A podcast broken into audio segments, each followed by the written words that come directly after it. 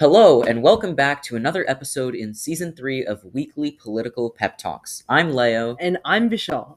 So, last time on the podcast, we came here and discussed the origins of cancel culture and where it is today. And if you haven't yet listened to it, make sure to check it out, whether it be on Spotify or Apple Podcasts. So, Leo, why don't you let the listeners in on what today's episode will be about? Sure thing, Vishal. So, the main topic of today's episode deals with social media and how this affects our everyday world. And later on, we'll get into whether Vishal and I think if this was for the better or for the worse. But before all that, let's get into the current events and discuss the shocking events that took place in our country in recent weeks. The first current event deals with Roe versus Wade and how the Supreme Court overturned it in June. So on June 24th, 2022, in a 6 3 vote, the United States Supreme Court overturned Roe v. Wade, the landmark 1973 Supreme Court decision that affirmed the constitutional right to an abortion. What this now means is that states have the power to ban abortions, and roughly half the states in America have restricted or made it illegal to get an abortion. And as a result of this groundbreaking decisions, many pro choice supporters, including President Joe Biden, expressed their severe concern and pledged to restore the reproductive rights to women. On the day of the ruling, thousands of people stood outside of the chambers of the Supreme Court shouting, We will rise, and my body, my choice. Out the White House, President Biden gave a statement saying it's a sad day for the country and for the court. He urged voters to make a defining issue in the November elections, declaring this decision must not be the final word. But before we move on to the later current events, let's talk about that 6 3 vote. I think it's pretty obvious that all the conservative justices voted to overturn Roe v. Wade, while the liberal justices voted to not overturn it. But another thing I would like to point out is just how conservative the Supreme Court currently is. And in a shocking article that I read from CNN, this is actually the first time the Supreme Court has been this conservative since the 1930s. And I think it's a fair thing to say that America was way different in the 30s than it is today. I just wanted you guys to understand how influential and how groundbreaking our current Supreme Court is, and how Trump's influence still plays a role in today's politics. And that's why you see so many people talking about it today and the decisions that it makes. So, Leo, let's move on. Okay, so our next current event is about monkeypox and how cases of monkeypox are on the rise. So, as cases of monkeypox continue to rise in the US, a top health official is stressing that the outbreak needs to be handled in a more rigorous manner. Quote, This is something we definitely need to take seriously. We don't know the scope and the potential of it yet, but we have to act like it will have capability of spreading much more widely than it's spreading right now, Dr. Anthony Fauci told CNN on Saturday monkeypox has been detected throughout the most of the United States, with the exception of a handful of states, according to the US CDC. Monkeypox is a pox virus related to smallpox and cowpox, and this virus generally causes pimple or blister like lesions and flu like symptoms such as fever, as the CDC explained. The virus spreads through close contact, including direct physical contact with lesions, as well as, quote, respiratory secretions shared through face to face interaction, Touching objects that have been contaminated by monkeypox lesions or fluids may also risk the spread. On Saturday, Dr. Fauci said that more testing will be done with five commercial testing laboratories coming online, and he expects up to 700,000 vaccines will be distributed to communities by the end of July. The U.S. has more than tripled its monkeypox vaccine doses since last week, according to the U.S. Department of Health and Human Services, but that supply remains short of what's needed to help control this spread. And that brings us to the end of our current events section. So now let's move on to our main topic for today, which will be the effect that social media has had on kids and society as a whole, a topic that we've dubbed the digital dilemma. Now, as per usual, we'll begin with some definitions regarding this topic. Social media is defined as websites and apps that engage in what we call the social network and allows people around the world to communicate with one another. This includes the internet, websites, and social media apps like Instagram, Snapchat, TikTok, Twitter, and Facebook. And we'd also like to define the term addiction. So, now, this, in terms of what we're discussing here, addiction means that a person, especially kids, are very attached to technology and social media to the point where they get irritable or upset when they have to spend time without it. And with those definitions out of the way, let's get into some background and history of social media and its influence on kids. I guess you could say that social media began with the introduction of the internet into homes in the late 1900s, 1990s to be exact. Although the internet wasn't nearly as popular back then as it is now, many families had one computer that was shared by everybody in the house. And this computer was able to complete simple searches and was also used to communicate with others. Then, in the late 1990s and early 2000s, there came the establishment of what are now major tech companies. For example, Amazon started in 1994, Google in 1998, Facebook in 2004.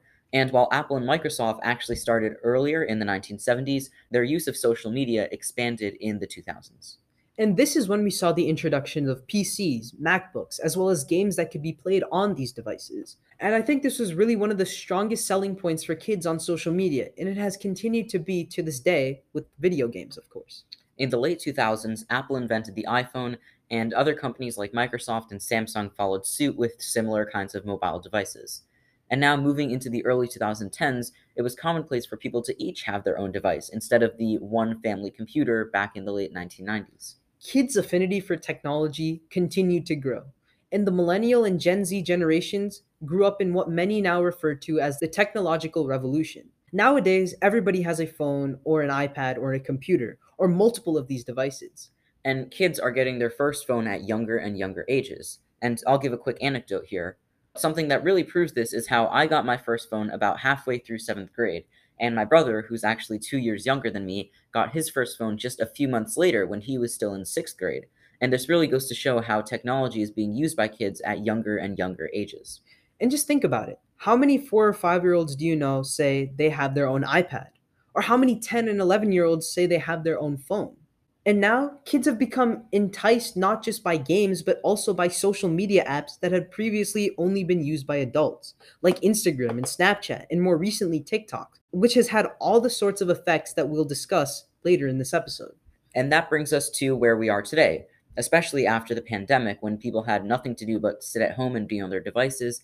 Kids have become more addicted to social media than ever, bringing us to a very relevant topic, which is addiction. So, addiction to social media has become a major problem in today's society when it comes to kids. Whether it's that they won't stop scrolling on TikTok or Instagram, or more commonly that they won't get off their video game, addiction to technology and social media is a serious problem. And the scariest part about all of this is that social media and technology on a larger scale is being designed to be addictive. In fact, numerous ex employees of companies like Apple, Facebook, and Google have actually come out and explained the methods that are used to really artificially hold somebody's attention to their screens. These whistleblowers of sorts have even compared the addiction to social media to addiction to painkillers. If you're looking for proof, consider this scenario. You're talking to someone, but there's a TV behind them even if you're not interested on what is on TV, the fact that it is on at all means you're likely to find yourself staring at the TV and not paying attention to the person that you're talking to. And this phenomenon is only worse, especially with mobile devices. There's actually a really good documentary on Netflix called The Social Dilemma that explains a lot of this very well. And while there are some techniques that can be used to treat addiction to social media, such as simply spending less time on it, and in more extreme cases, even going to therapy, but the really scary part of addiction to social media is really two parts. And the first is how difficult it is to stop using social media. I mean, nowadays, almost all communications with friends and family, even with school and work, is done through social media. So many people have had to use it for those reasons, and they continue to use it for recreational purposes as well. And the second is, and the probably more scarier, is that almost everyone is addicted to social media. Yes, kids are our main focus here, but so many adults here also use social media, and those are also people that are becoming heavily addicted to it. In fact, a study from Maryville University shows that 72% of the US adult population has social media in some way, shape, or form. And based off of the addictive techniques that developers put into social media that make you reliant on it, ensures that almost all people who use social media eventually become addicted to it. And this issue only seems to get worse as technology spreads and we move forward into a more digital age. So, now let's get into social media and marketing strategies that these companies use. Another important aspect of social media would be its relationships with marketing and advertising. As I'm sure all of us may know, companies can pay social media apps to put ads of their product with the goal of reaching people and getting people to buy stuff. Now, whether we want it or not, this does happen. So let's examine the positives and negatives of this process. So we can start with some positives. First, this can help people grow their businesses. Lots of people start small businesses and don't really have the option of expanding physically into different stores. In fact, many people have businesses that are run entirely online. so using ads helps them sell more products and expand their business. Now let's discuss the negatives. Unfortunately, these overpower the positives that we previously discussed. So, the first and most obvious is the fact that no one likes ads, and I think it's an inconvenience to all the users of that platform. Ads are annoying, distracting, and they interrupt our use of social media. And what this often means is that people will associate certain brands with being bad or annoying because they see so many ads for them. And I think a really relevant example of this is with the Truth Initiative, which is an organization that opposes vaping and smoking and tries to convince kids to either not vape at all or to quit vaping.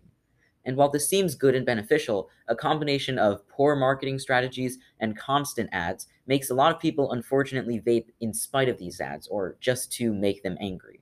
For example, if you were to check the comments of any Truth Initiative posts, you'd probably see a lot of comments along the lines of, I'm vaping now. This is bad for obvious reasons, as the entire point of that campaign is to limit the amount of kids and adults that are using vapes. Another major negative of marketing is, once again, the design of social media sites and how they use sketchy tactics to personalize ads. I'm sure you've seen something along the lines of you Googling new shoes, and a few hours later, you see an ad for new shoes on Amazon. And a major reason that these are problematic is because of privacy. There have been numerous instances where users' personal information was leaked or given to advertisers without their consent. This especially affects kids because they are more likely to fall for these targeted ads and buy stuff even when they don't need it, proving that marketing has definitely had a strong negative impact on social media as a whole. And this brings us to our next main subpoint here, which is about social media and mental health. So, this is a very important topic and has become even more relevant since the start of the pandemic just a few years ago. Since its creation, social media has been used to communicate between people far away, and this can be especially good for people who are lonely or suffering from depression or anxiety. During the pandemic, a time where people were trapped and isolated in their homes and couldn't see their friends in person, social media was a good substitute and allowed them to communicate with one another and stay in touch. But as always, social media opens the door to something I'm sure we've all heard about in school and other places cyberbullying. Cyberbullying on social media is a very big issue, and it really has been for years, especially among kids. When it comes to school or in person bullying in schools, it's relatively easier for teachers to regulate it and punish bullies, which is not to say that in person bullying doesn't happen at all, because it still does, but it's just more easily regulated when it's not online. Cyberbullying is not only harder to trace, but also harder to punish, as adults in schools are less likely to do something about stuff that happens outside of school. Aside from cyberbullying, social media itself has drastic effects on the users of that app in the form of unrealistic body standards and unrealistic life that influencers also live and post about. And this can lead to kids thinking that they have to live so called perfect lives, when in reality, the influencers that they look up to are just putting up a facade. And social media can also lead to severe sleep deprivation, which can lead to poor grades in school, and depression, and a whole mess of other effects. And so, what this really means is that social media has to be properly regulated in order to make sure that mental health is prioritized. And lastly, before we move on to our opinion section, one thing, because we are a political podcast, we'd like to incorporate here is social media and politics and how polarization is sort of a byproduct of social media in our country. So, as we know, this has been one of our longer episodes, we still want to touch on how social media has affected politics. So, first, in recent years, social media sites have become a breeding ground for extreme politics, most alarmingly on the right wing. This can be primarily seen on Facebook and Twitter, both of which are known for their widespread of what is often political misinformation. And while those apps, specifically Facebook, are typically used by people who are Gen X and older, political misinformation can still occur on apps like Instagram and TikTok, which are more common among younger users. And now, with practically every politician having social media, it's easy for people, especially kids and the younger generation, to find themselves trapped in one corner of the internet where they hear the same extreme ideologies repeated over and over again. And therefore, as you can see, leads to political polarization. So, with that out of the way, why don't we get to our opinion section? All right, sounds good. Vishal, do you want to go first? Of course. So, my thoughts about social media are very mixed and mutual. I honestly believe when these companies such as Instagram, Facebook, Snapchat, TikTok, and more were first created, they initially served as a platform for people to connect and forego the distance between them. And when you look at social media in that way, a place that can bring people, whether it be friends or family, together, I am all for it. However, as these companies became more popular, there has been a shift in their goals. And rather than bringing joy and satisfaction to the users of the app, these companies are more geared to driving up their profits. And the main way of doing this is through their advertisements. Again, there's nothing wrong with displaying advertisements on the app. That's just something that these companies need to do to stay afloat. But when companies go as far as to collect data about a user and display ads using that data, then you are crossing that line between entertainment and privacy. And I'm sure, Leo, you'll get into this in your opinion, but the way targeted ads work is that the app collects data from that user, and based on that user's data, it will display certain advertisements related to that. So, for example, let's say you're on Instagram and you see some post about some dog food, right? If you were to like that post, then Instagram takes in that information, processes it, and in your feed, they would give more and more posts regarding dog food and maybe show you even ads about it. And this is exactly how we become addicted to our mobile devices. It is important to know that this process of targeting advertisement is not only limited to advertisements. Take TikTok, for example. Once you like something on your For You page, the app adjusts the videos it shows you to similar themes of that video you originally liked. And this is exactly what keeps us glued to our phones. It's happened to me a countless number of times. Now, this brings me to the point about using your mobile device in moderation. But first, let's get something clear. It is inevitable that everything in the world will become digital at one point. In fact, this transformation is happening right now as we speak. With that being said, it is important for your own health to not be constantly glued to your electronics. And several studies regarding sleep patterns and behavioral patterns have proved this.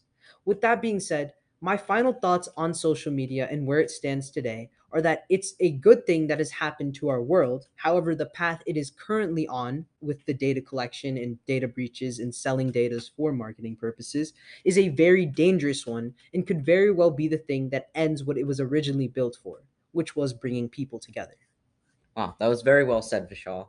And I think with that, I can get into my own thoughts on social media.